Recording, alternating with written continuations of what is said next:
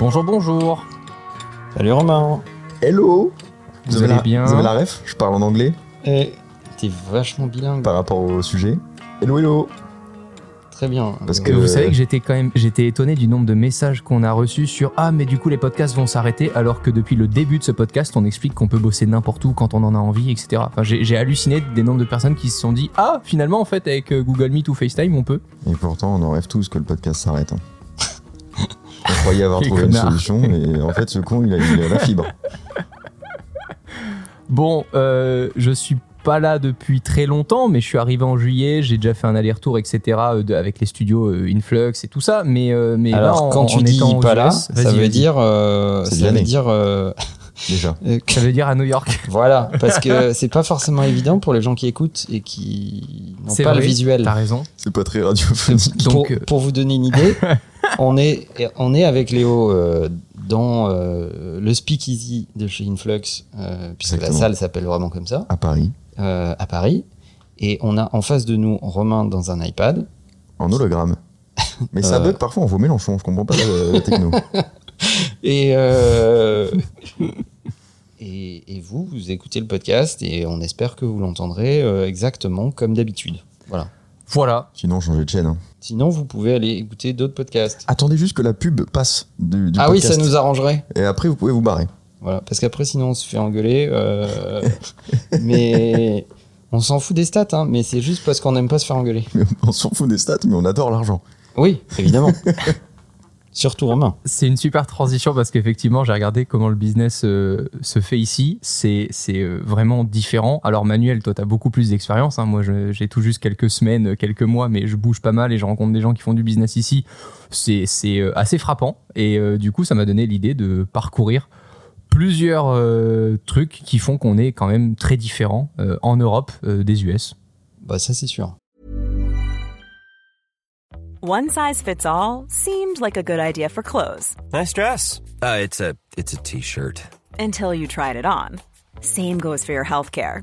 That's why United Healthcare offers a variety of flexible, budget friendly coverage for medical, vision, dental, and more. So, whether you're between jobs, coming off a parent's plan, or even missed open enrollment, you can find the plan that fits you best. Find out more about United Healthcare coverage at uh1.com. That's uh1.com. Ça, c'est sûr. Parce qu'il y a un mythe quand même euh, que beaucoup d'entrepreneurs euh, français ont eu pendant un certain temps. Je ne sais pas s'il est encore euh, valable. Mais ils pensaient qu'ils pouvaient aller aux États-Unis sous prétexte qu'ils parlaient un anglais correct. Euh, et voilà, ça allait le faire. Que c'était finalement qu'une question de langue. Hmm. Alors que, franchement, les- je trouve les Américains extrêmement tolérants sur la langue. Euh, tu parles plus ou moins bien anglais, ils vont se débrouiller. Ils Ouais. vont, en plus, si, si t'es français, ils vont même trouver ça un peu charmant, euh, En même sympathique. temps, eux, euh, ils parlent rien d'autre, hein, donc ils ont intérêt à être on, tolérants. on se calme, on se calme. Attends, to- sois tolérant. La tolérance, c'est Euh, facile à ce moment-là. hein. Et euh, mais par contre, ils le sont beaucoup moins sur des questions d'us et coutumes dans le business. Euh, Hmm. Et, et c'est tout, tout sauf une barrière de la langue en fait. C'est-à-dire que oui, la langue fait partie de la problématique. Évidemment, si tu arrives et que tu, tu parles euh, euh, patois monégasque, ça va pas être facile. Euh, mais ça l'est euh, pas, je vous le confirme. mais si tu parles à peu près anglais et, et que tu es de bonne composition, euh, voilà, ça, ça va, ça va bien se passer. Par contre, si tu comprends pas les us et coutumes du business à l'américaine, là t'es mort en fait.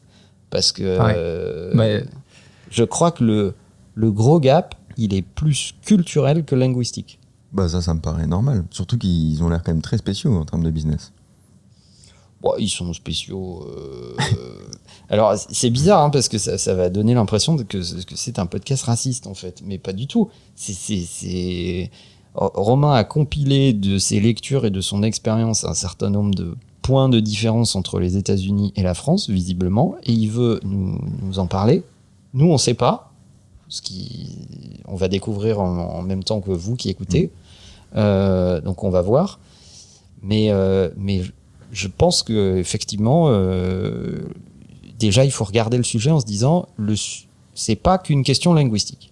Mais je trouve ça en revanche assez courageux que Romain ait accepté de le faire en anglais. Je peux, hein Je peux. Vous, vous allez vous foutre de ma gueule, mais je peux. Non, c'est surtout Euh, qu'on va rien non, comprendre en fait. Quel Do connard. what we want to do. To do.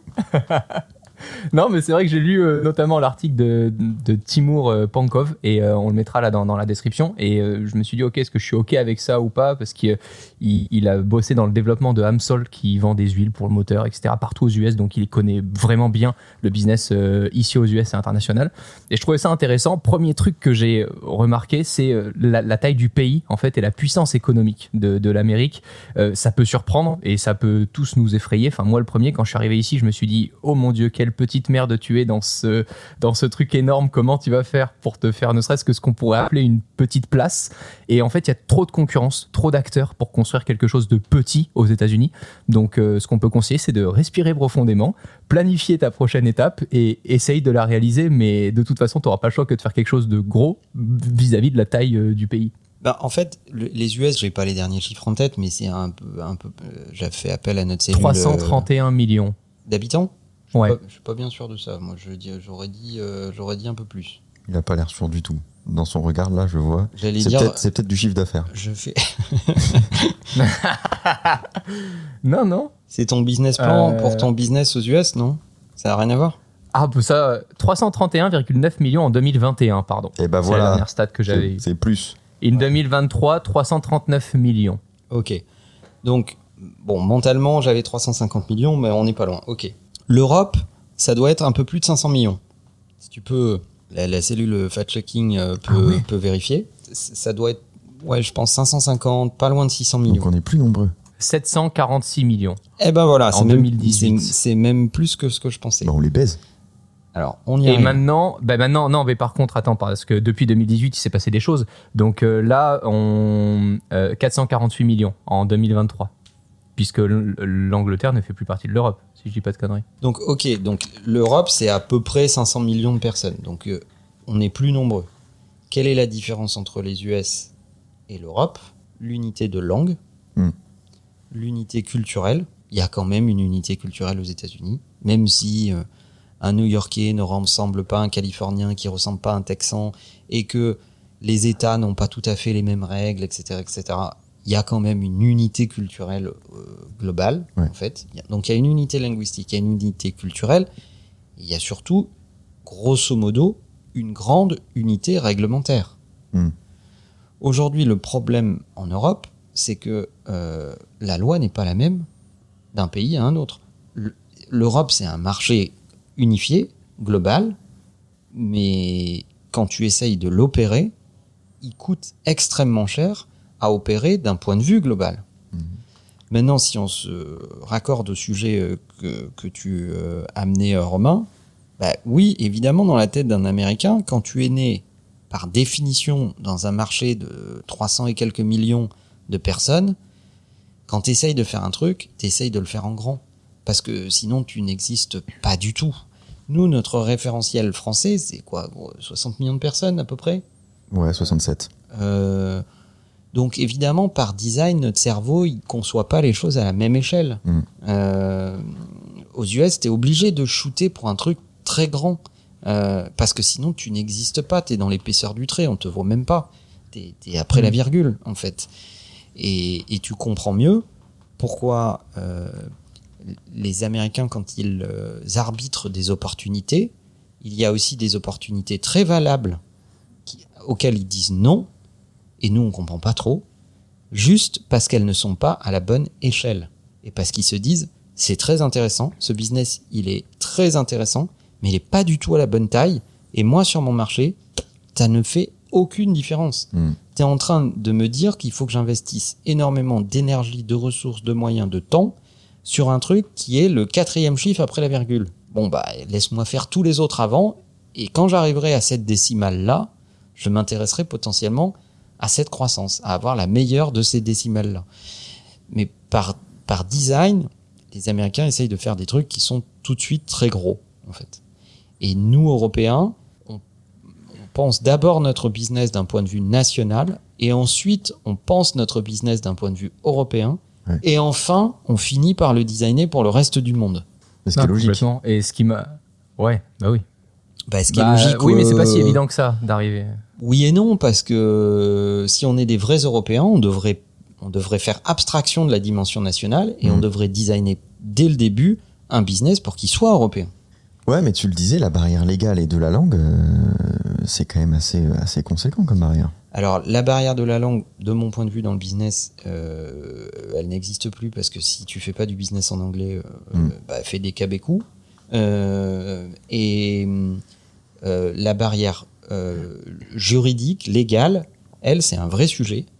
Et là, si on veut à un moment arrêter de faire une Europe un peu euh, théorique, romantique, Mm. euh, voire politique, euh, bah, il faut justement que le monde politique s'empare de ce sujet pour faire de l'Europe un marché global, unifié et aligné juridiquement. Euh, mais là, euh, le chantier, il est immense. Parce que tu ouvres la question de euh, la compétitivité du travail, euh, la fiscalité. Il y a de la compétition sur la fiscalité des entreprises à l'intérieur de l'Europe. Ouais. L'alignement juridique du, du droit du travail, qui est un truc qui, est, qui est, enfin, dès que tu prononces ces mots en France, c'est la boîte de Pandore, en fait, etc., etc. Et ça, c'est un chantier immense, en fait. Il y a aussi une barrière euh, sociale et culturelle. On n'a pas du tout les mêmes usages et surtout les mêmes problèmes en France qu'en Allemagne. Donc je pense qu'il y a plein de produits que tu peux designer pour la France et qui peuvent plus difficilement s'exporter dans d'autres pays d'Europe. Oui, c'est vrai, c'est aussi un rapport à l'histoire, mais enfin, quand tu vois comment les Allemands mangent, pas, tu te dis qu'on n'a pas grand-chose de commun avec eux, en fait. Euh, Oui, c'est vrai. Voilà. Donc, euh, oui, c'est une Europe avant tout politique, mais ça n'est pas une Europe de marché. On n'a pas fait le travail d'alignement, on n'a pas fait dont on parle là, Mm. qui nous permettrait Ouais. d'être un marché colossal qui pourrait tenir tête à, à des superpuissances euh, si on faisait ce boulot-là. Mais pour l'instant, on ne le fait pas. Tu veux pas te présenter aux élections, Manuel? Et c'est ça ton programme? On va fumer les, les ricains. Ah oui? Ouais. Bah écoute, euh, pourquoi pas, je serais heureux au moins d'avoir ta voix. Sachant que Romain peut pas voter. Je, je- Oui, t'auras ma voix. Crois-moi, t'auras ma voix. Je serai peut-être le seul, mais t'auras, mais t'auras la mienne. Ce qui m'a interpellé ici, c'est à quel point la géolocalisation n'a pas d'importance. C'est vrai que en France, sauf si tu vas vers des boîtes qui sont déjà internationales, je pense à des néobanques, etc., avec qui on avait pu travailler, où il n'y a pas de question sur bah, lui il est à Berlin, lui il est à Paris, etc. Ici, ils peuvent te parler dans un meeting de X personnes qui va rejoindre, etc., le meeting, et puis en fait elle est à l'autre bout, mais ça ne dérange pas, c'est vraiment comme ça, tout le temps, tous les jours. Il y a de la place dans plein de, de d'offices différentes, etc. Et euh, les gens, quand ils sont en voyage, ils viennent, ils viennent pas. Ce matin, je rencontre par exemple chez Serrant Immobilier le directeur du luxe qui de base habite en Floride. Aujourd'hui, il était là. Demain, il sera ailleurs. Enfin, c'est un truc vraiment impressionnant de te rendre compte qu'il n'y a qu'une langue et une culture. Il n'y a, plus de géolocalisation. Mais surtout, il y a une taille de pays, en fait. C'est-à-dire que déjà, quand tu habites dans un pays où il y a plusieurs fuseaux horaires dans le même pays, Ouais. euh, Ouais, c'est ouf. D'ailleurs, dès que tu allumes la télé aux US, ils te précisent systématiquement si c'est Eastern Time ou Western Time. Et, euh, et ça, nous déjà, c'est un truc qui est pas codé dans notre cerveau, en fait. Euh, et, et, et je- pense qu'il y a un truc qu'ils ont bien réussi, c'est que le travail n'est pas un lieu. Euh, le travail, c'est des gens qui se regroupent autour d'un objectif. Certains peuvent être dans la pièce dans laquelle tu es, d'autres peuvent être dans un écran, d'autres peuvent être euh, dans un tout autre pays. C'est pas le sujet, en fait. Mm. Euh, c'est une équipe qui se regroupe autour d'un objectif. Et ça, euh, c'est un truc sur lequel on a progressé avec le Covid, mais on n'est encore pas tout à fait prêt à aller au bout du schéma. Parce que ça demande de juger aussi sur les résultats. Et beaucoup sont tout à fait prêts à ce que euh, euh, le télétravail s'installe de façon durable, etc., etc., mais pas forcément à être jugé sur les résultats. Oui. Euh, aux US, ça fait longtemps qu'ils sont tout à fait prêts à ça, parce que le, le marché du travail, dans sa constitution, dans sa contractualisation, te juge déjà de base beaucoup sur les résultats. Mm. Que tu bosses dans une start-up ou que tu sois serve- serveur dans un fast-food. Euh, si à un moment tes résultats ne font pas satisfaction, on te dit à la fin de la semaine c'est terminé. Ouais. En fait. Bon, Euh, Je vais même être plus cash que ça. hein. Si t'as pas de résultat, t'es SDF, hein, puisque de toute façon, le salaire qu'on te garantit à la fin du mois ne te permet pas de vivre. Donc, euh, c'est non, mais c'est vrai. C'est en fonction de tes résultats que que tu as aussi des bonus et que tu manges mieux à la fin du mois. Tu vas prendre un serveur, si tu lui poses sa question sur son salaire, il a 600, 700 dollars par mois. hein. Ouais, c'est Euh, pour, pour ça se que- faire 2-3 000 dollars, il compte sur les tips, quoi. C'est pour ça que chaque resto aux États-Unis, tu le payes 300 balles. Euh, C'est exactement ça. bah, c'est surtout pour ça que tu oublies pas de donner les pourboires parce que c'est là-dessus qu'ils font Ouais. euh, véritablement leur argent. Mais pour autant, la bouffe est pas moins chère. C'est vraiment un Bah, elle est surtout- économique au Bah, top. Elle est surtout pas meilleure. Elle est surtout vraiment pas meilleure. C'est clair. J'ai pas l'impression pour autant qu'ils fassent du télétravail. Avant le Covid, en tout cas. Euh, si, enfin, je, je pense surtout qu'ils avaient l'habitude d'avoir des boîtes qui étaient multilocalisées. Parce que Ouais. euh, dans la vallée, tu as beaucoup de développeurs, beaucoup de mecs de la tech, donc ils vont foutre leur équipe tech là-bas. Leur équipe euh, média va plutôt être côte est, euh, etc., etc. En fait, tu vois, ils se sont distribués un peu comme ça, polarisés euh, des, des spécialités, et ils ont l'habitude de se regrouper dans le cloud, dans des outils, euh, pour Mhm. travailler ensemble. En Mais ça, c'est peut-être un autre défaut français par rapport aux États-Unis. C'est qu'en France, il y a un seul endroit où il y a vraiment du business. C'est-à-dire qu'on sait que tout se situe à Paris. Aux États-Unis, c'est peut-être moins centralisé. Bah, on, a, c'est- on est quand même un pays qui a pas fait sa décentralisation. Je, je l'ai dit, je le redis, je Mm. le maintiens. Euh, les US, c'est un pays qui est tellement grand que de toute façon, tu es obligé de designer un business qui, euh, de base, est très très grand et euh, pour compter dans la taille du marché dans laquelle tu es. Et, euh, et donc, du coup, tu as forcément besoin de faire appel à des ressources qui qui sont pas euh, dans le bloc où, où tu vis ou dans ton, dans ton quartier. Bon, voilà. Après, euh, on va aussi euh, dire un truc.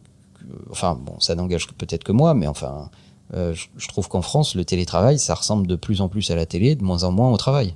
Moi, tu sais que je suis pas pour maintenant. et il y a plein de gens qui se servent du télétravail comme une espèce de mi-temps payé plein temps en fait. Ouais. Tu vois, c'est moitié Netflix, moitié moitié Google Meet.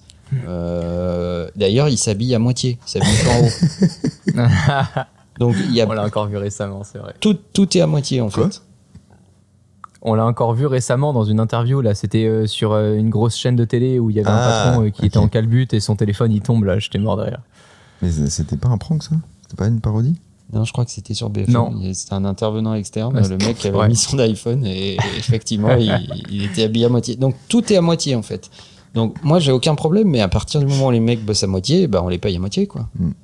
Je vois aussi que, en tout cas, de mon expérience, on aime prendre le temps en Europe dans une relation business avant de finaliser une transaction. Pour moi, d'ailleurs, c'était très frustrant quand j'ai commencé à apprendre le business. C'était de me dire, bah, t'as un besoin, je le règle, parfait, tu signes ici et puis tu me payes. Il n'y a pas de on doit aller déjeuner ensemble, on doit se connaître, etc.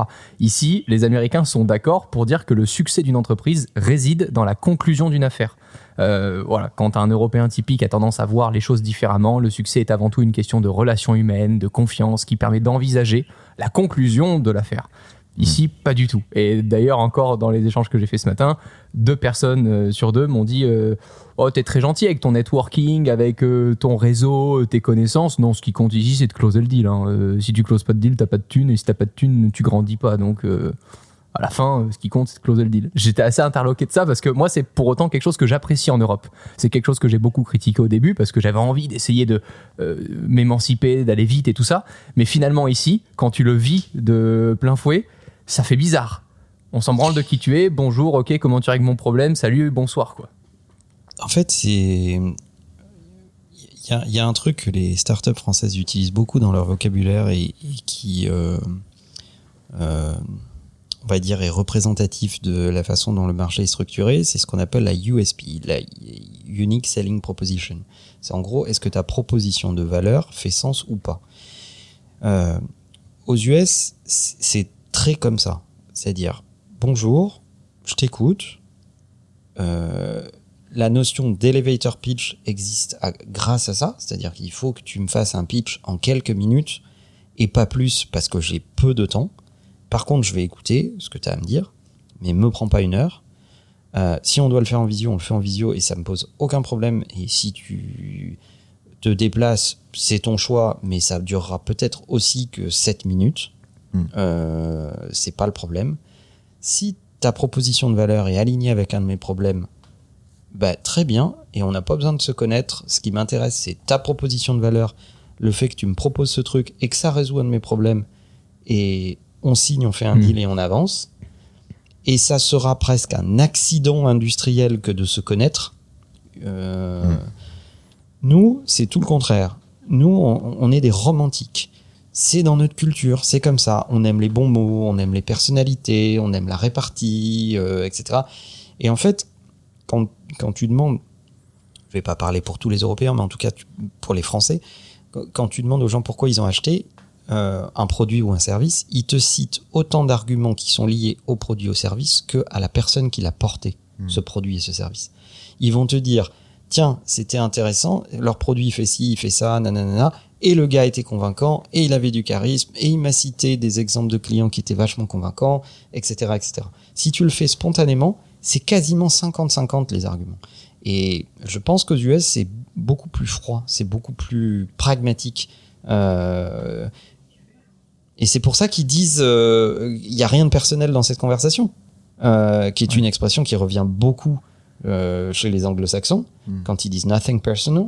Euh, mais c'est tout à fait ça. C'est-à-dire que ça n'a rien contre toi. C'est juste que ta proposition de valeur est pas du tout alignée avec mon problème du moment. Elle est peut-être très bonne, mais elle a rien à foutre chez moi. Merci, au revoir. Et c'est pas être mal poli que fait- de le dire aux gens. Ce qui me pose euh, pas mal de problèmes euh, au quotidien. T'es un peu trop américain parfois, Manuel. Non, américain, je pense pas, mais euh, j'ai quand même passé beaucoup de temps en, en Grande-Bretagne et je, je pense que ça a bien infusé en moi. Hiring for your small business? If you're not looking for professionals on LinkedIn, you're looking in the wrong place. That's like looking for your car keys in a fish tank. LinkedIn helps you hire professionals you can't find anywhere else, even those who aren't actively searching for a new job but might be open to the perfect role. In a given month, over 70% of LinkedIn users don't even visit other leading job sites. So start looking in the right place. With LinkedIn, you can hire professionals like a professional. Post your free job on linkedin.com/people slash people today. C'est ce qui m'a beaucoup marqué, c'est que grâce à ça, tout le monde est ultra accessible la première fois aux Oui. États-Unis. T'auras jamais de mal à rencontrer qui tu veux la première fois, sauf quand tu vas vraiment vers des personnalités euh, ultra demandées. Mais même des gros entrepreneurs et tout ça, j'ai été surpris qu'on m'ouvre la porte très facilement. Et on me l'a dit de façon très froide. On m'a dit non, non, mais que tu le rencontres, que tu fasses 15 minutes, il n'y a pas de problème. Est-ce que tu le reverras? Ça, je sais pas. Et c'est ça qui est incroyable, c'est que en Europe, c'est complètement l'inverse. Tu vas mettre beaucoup de temps à pouvoir arriver dans le bureau de quelqu'un. Par contre, après, une fois que tu t'entends bien avec la personne et tout ça, souvent le business va plus vite. Bah, c'est si un peu à l'inverse de ce que j'ai Si pu tu les remarquer. revois plus, Romain, c'est peut-être personnel. hein. Euh, Non, c'est- il- il- en fait, aux US, il y a beaucoup plus la culture du, du fusil à un coup. Euh, C'est-à-dire que tu vas pas avoir 10 000 occasions de faire une bonne première impression. Euh, Léo est en train de se marrer euh, parce qu'évidemment ça lui ouvre un champ de blagues potentiel énorme. Mais aux US, les mecs ils sont vachement comme ça. Euh, c'est one shot et t'auras pas euh, 10 000 autres occasions en fait. Donc si t'es pas bon, si ta proposition de valeur est pas bonne, si tu fais perdre son temps au gars, bah il est fort probable qu'il te donne jamais un autre rendez-vous. Mais c'est vraiment moi ce qui fait que j'ai du mal avec les... nous parler de ton fusil à un coup avec les Américains et surtout, je pense, avec les New-Yorkais, c'est que ça se retrouve aussi socialement. Ah bon? À chaque fois que un je problème avec les New-Yorkais? Attention, c'est ma ville préférée aux US avec Boston. Mais moi, c'est ma ville préférée, tout court. Ah, Donc vraiment rien contre New York. En revanche, ce que j'aime pas, c'est que socialement, j'ai toujours ce sentiment que je, tout le monde devient mon meilleur pote en 10 minutes, mais évidemment. si je les revois le lendemain, ils savent même plus qui je suis. Bah, évidemment. C'est un truc que tu retrouves partout. Moi, ça me rend fou. On peut, on peut même le résumer différemment, c'est que tout le monde pitch quelque chose. Oui, T'es à l'apéro, il te pitch un truc. Euh, Ah ouais, t'es en, famille, il te pitch un truc. Mm. Euh, ils sont sans arrêt en train de pitcher un truc. Et t'as envie de leur dire, mais assieds-toi, euh, serre-toi un verre, mets un glaçon, ça va bien se passer. Arrête de me pitcher un truc, j'ai pas envie que tu me pitches quelque chose, quoi. Ouais. Mais ça, c'est un truc d'européen. À tel point que dans l'invitation de la dernière soirée pour la New York Tech Week, euh, où il y avait plein d'événements autour de la tech, de développeurs et tout ça, ils ont spécifié dans l'email que ce soir, on, on vous- on vous supplie de ne pas faire de business et de ne pas parler business. C'est vraiment pour terminer la semaine, etc. Ils te, ils te l'écrivent noir sur blanc en te disant, s'il vous plaît, ne sortez pas vos cartes, ne prenez pas vos cartes, ne prenez pas vos QR codes LinkedIn. On veut pas être emmerdé ce soir. C'est un truc de fou. Alors que tu te dis en Europe, t'arrives à 20h à une soirée, on pense pas d'abord à envoyer notre QR code LinkedIn. On va d'abord prendre une coupe de Et- champagne, etc. Quoi. Et du coup, je te mets mon billet que les mecs comme ils- c'est des anglo-saxons, ils ont respecté la règle. C'est Mm. la différence avec les latins. Donc, ils ont pas pitché, très bien. Par contre, ils- qu'est-ce qu'ils ont fait? Ils ont pris des numéros. Non, ils pour, se pour sont, t'appeler le lendemain matin à 7h. ils- oui, donc je voulais te parler d'un projet. ils se sont pitchés. C'est-à-dire qu'ils ont parlé de leur parcours. T'as fait quoi comme école, toi? Ah oui, tu vas dans quel club? Tu fais quel sport? T'es- T'habites dans quel quartier Exactement. etc. Donc, c'est une autre Ça a forme de duré pitch. 5 minutes. Voilà. Je suis arrivé 5 minutes après, il fallait qu'ils sachent d'où est-ce que je viens, qu'est-ce que je faisais dans la vie, sur quoi je travaillais, etc. Par contre, ça a plein de qualités de business. So- Socialement, c'est compliqué. Mais en termes de business, je comprends qu'ils nous fument. Bah, c'est c'est très très Ah, efficace en termes de business. Par contre, moi j'ai une question, Romain. Euh, What do you do this weekend? quand tu leur dis que tu viens de Monaco, ils connaissent Oui, pour Parce le que des prix. fois. Ah Parce que des fois tu leur dis. Netflix. euh, Vas-y, tiens, voilà une carte de l'Europe, positionne la France. Bon, C'est vrai. bah. Monaco, it's like uh, Morocco, Morocco, Maroc? Ouais, ouais, ah oui, tu finis au Maroc. voilà, c'est un peu ça ce C'est qui pas, c'est pas au même endroit. Bon, même si on connaît les Américains pour l'amour du Made in America en matière d'achat local, ils sont tout de même assez heureux d'acheter des produits étrangers. Ça, j'ai été étonné parce que c'est vrai qu'en Europe, on aime bien savoir que c'est produit localement ou alors le Made in France qui est ultra important. Ici, s'ils sont présentés dans le bon contexte et s'ils ont la bonne histoire, bah, ça peut tout aussi bien se vendre. T'es pas d'accord avec ça, euh, Léo, en France et sur euh, l'attachement qu'apportent de plus en plus les gens au Made in France? Non. Je pense Ah ouais qu'il y a un attachement euh, d'un point de vue écologique, mais qui n'est pas forcément made in France, qui est made in euh, Europe à la limite, Non, c'est même euh, made in pas loin. made in euh, moins loin qu'avant. Oui.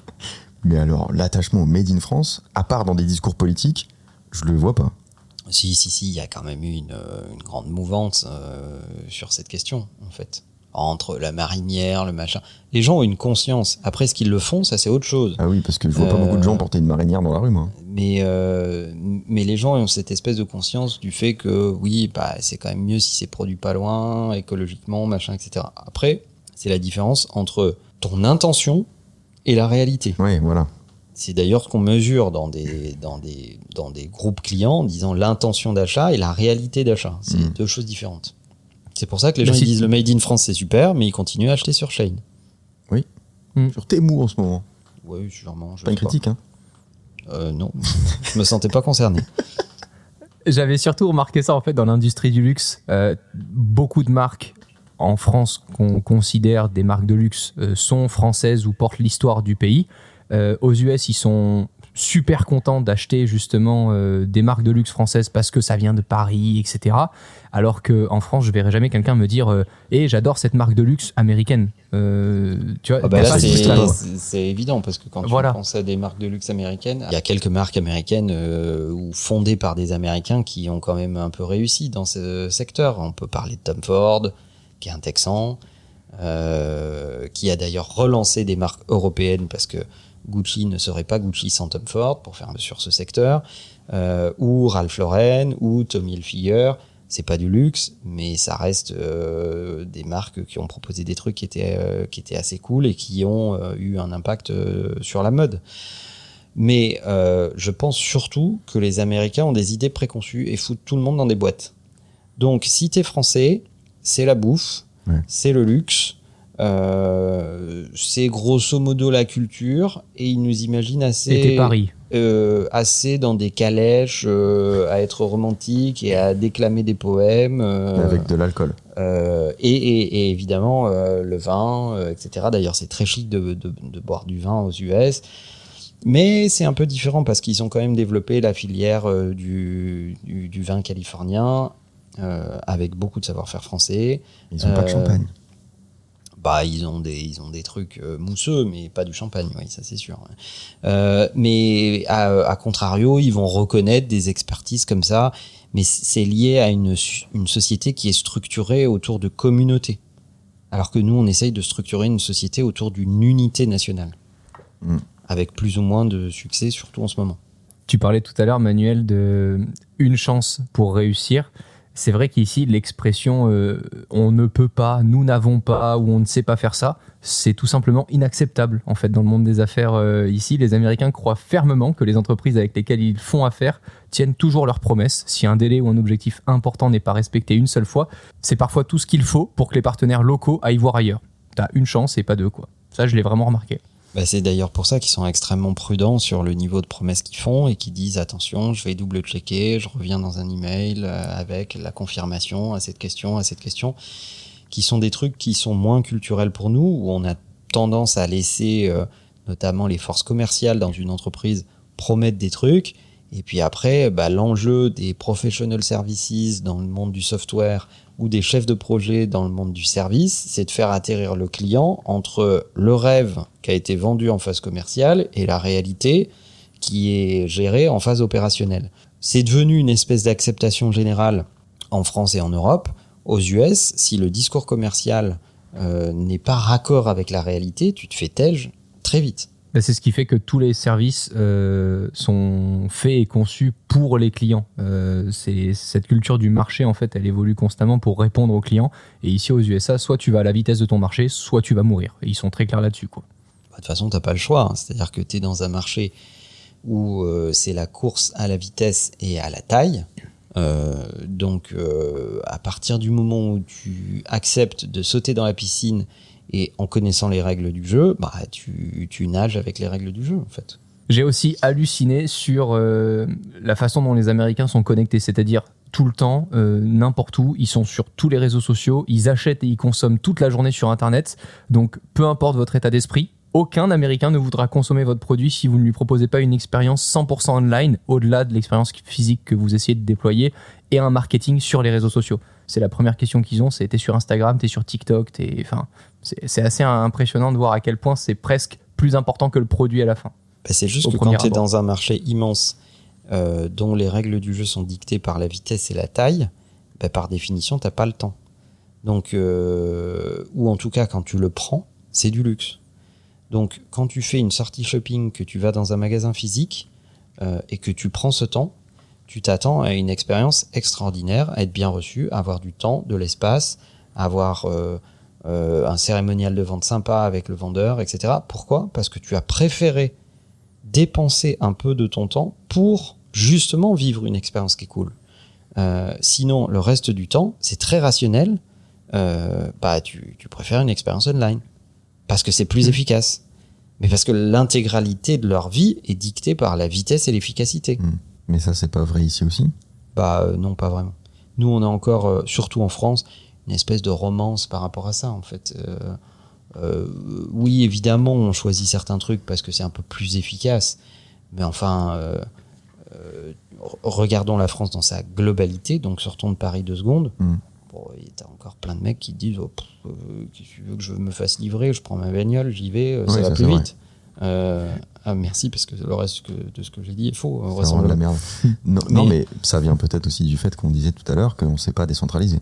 Bah, parce que on est un, un pays dans lequel il y a un art de vivre à la française, parce que euh, on, on élève nos enfants et c'est très bien euh, avec euh, un soin, une qualité euh, sur les relations humaines, sur l'art de prendre du temps, euh, sur on a un pays qui a une histoire longue et grande.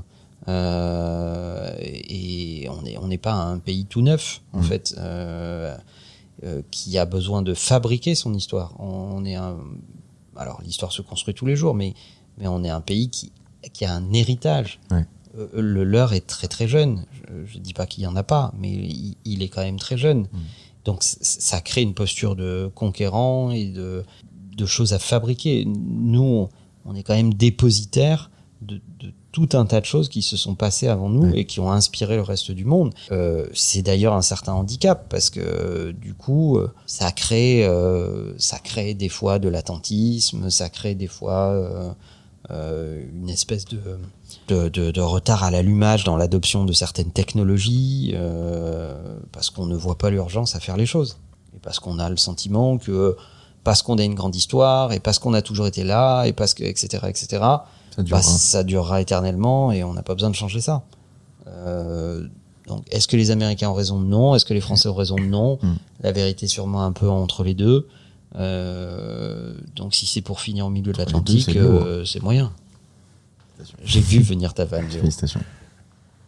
Ce qui m'a par contre vraiment marqué, c'est à quel point tous les business qui s'adressent, enfin qui font du B2C, déploient automatiquement une équipe qui gère le social media et qui fait du social media. Enfin, même si tu es boulanger, tu vas avoir une équipe qui va te créer ton compte TikTok, ton compte Instagram, le gérer, etc. Ici, ils ne savent pas vivre sans les médias. J'ai rencontré des CEO, j'avais l'impression que c'était plus des stars de la télé-réalité que des CEO en fait. Alors que le mec gère vraiment son business et tout, sauf qu'entre deux calls, ils arrivent avec les caméras, ils posent les trucs et tout. Euh, ce matin, j'ai vu, j'ai halluciné, euh, il y a un réal qui arrive, le machin, il vient de raccrocher sur son, son compte Google Meet et euh, le mec est en mode télé-réalité toute la journée. C'est- C'est c'est impressionnant à voir par Bah, ils ont quand même eu un président qui vient de la télé-réalité. Ouais. Mais, ne Mais ils savent pas faire qu'une seule chose quoi. Ils- Ne serait-ce que leurs pubs télé, elles sont moins authentiques que ce que nous on peut faire, euh, en tout cas en France, peut-être en Occident. C'est vraiment très euh, chaud. C'est différent. Moi, j'adore aux US regarder la télé parce que, sincèrement, T'as faim? c'est alors ça te donne faim toute la journée déjà mais euh, mais ça n'a rien à voir avec notre rapport à la télé. Mm.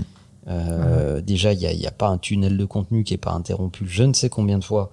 Euh, c'est infernal. Tu sais plus si t'es dans le, le tunnel de contenu ou le tunnel publicitaire. Ouais. tellement les trucs s'entremêlent et sont tellement des fois micro coupés euh, mais pour de tout petits interstices en fait. Donc c'est- t'es là tu te dis mais c'est c'est une c'est un autre rapport complet au contenu Mm. donc je serais curieux de savoir euh, euh, ce qu'en pense euh, l'audiovisuel public en France par exemple Euh, c'est super, hein, c'est une richesse pour les Français que, que, que d'avoir un audiovisuel public qui euh, s'extrait un peu du marché, etc. Mais ça, ça conduit aussi à des dérives. Et dans, la, dans, la dans- dans le monde euh, radiophonique français, c'est encore plus vrai.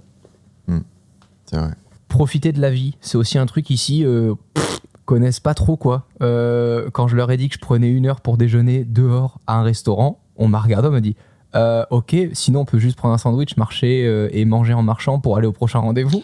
Ouais, mais ça, Romain, C'est un truc de fou. C'est, c'est C'est un normal. truc de en fou. fait, les Américains, ils ne déjeunent pas, ils ne mangent pas, ils se nourrissent. C'est-à-dire que le- leur, leur rapport à la nourriture, sincèrement, c'est, un besoin vital. Euh, voilà, bon, euh, c'est une tâche à cocher. Euh, t'as faim, tu manges. Il n'y a, y a pas d'heure de repas.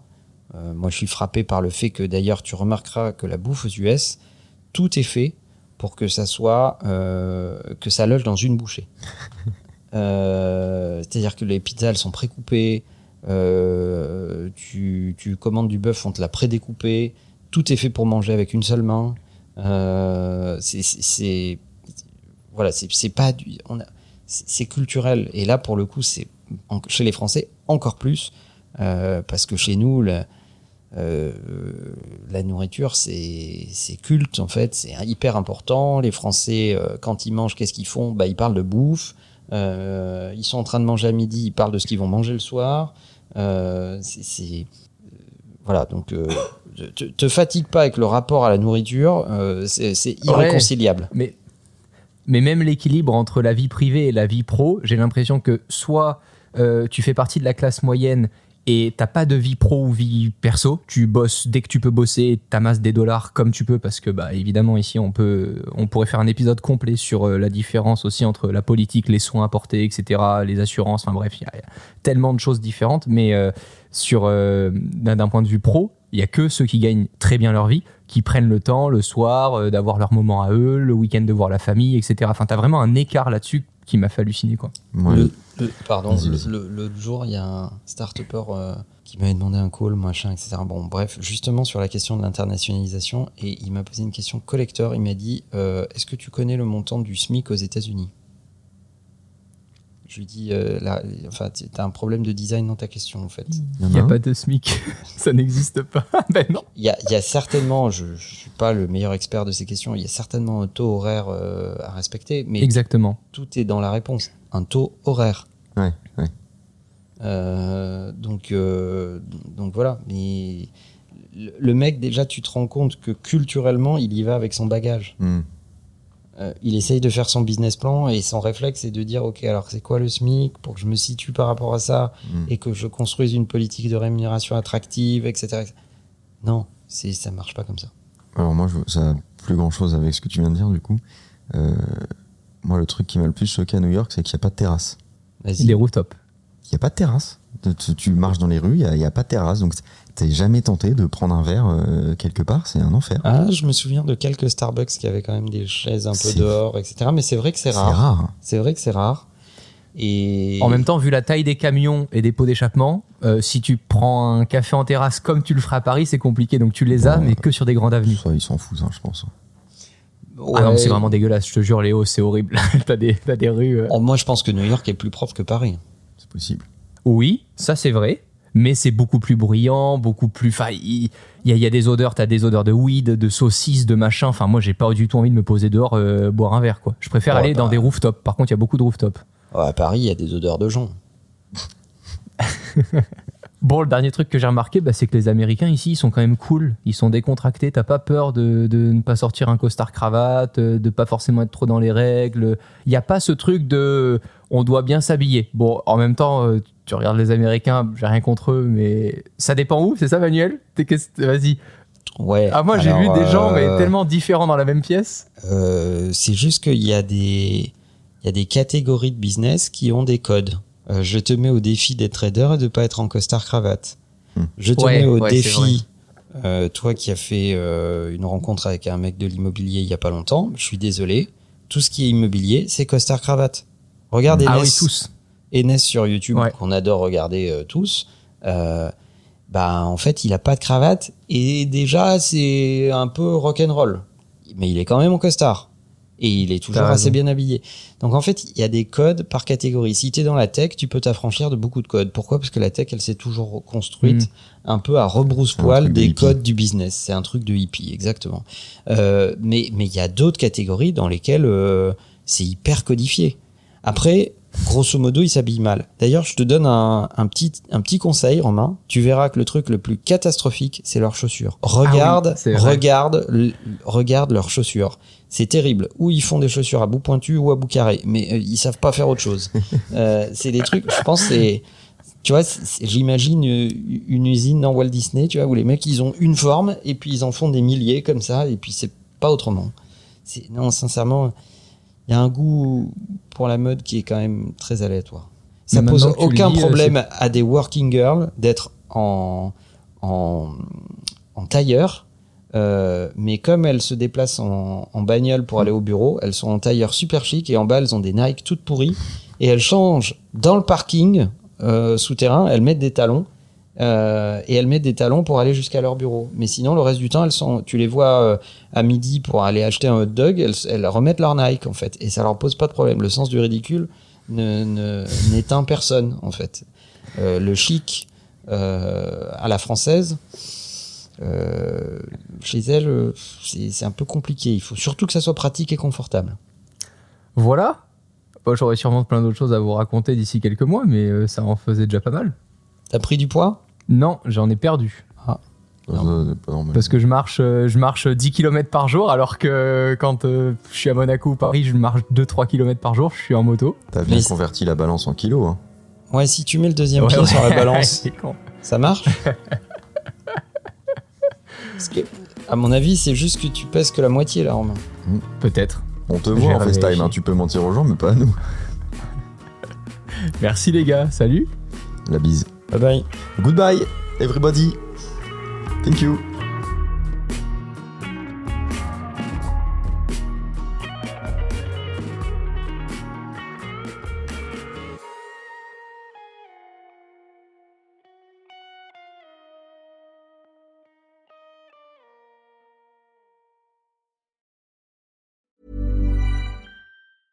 Mom deserves the best, and there's no better place to shop for Mother's Day than Whole Foods Market. They're your destination for unbeatable savings, from premium gifts to show-stopping flowers and irresistible desserts. Start by saving 33% with Prime on all body care and candles. Then get a 15-stem bunch of tulips for just $9.99 each with Prime. Round out Mom's menu with festive rosé, irresistible berry chantilly cake, and more special treats. Come celebrate Mother's Day at Whole Foods Market. Hi, I'm Daniel, founder of Pretty Litter. Did you know cats tend to hide symptoms of sickness and pain? I learned this the hard way after losing my cat, Gingy. So I created Pretty Litter, a health monitoring litter that helps detect early signs of illness by changing colors, saving you money and potentially your cat's life. Pretty Litter is veterinarian developed, and it's the easiest way to keep tabs on your fur baby's health right at home. Go to prettylitter.com and use code ACAST for 20% off your first order and a free cat toy. Terms and conditions apply. See site for details.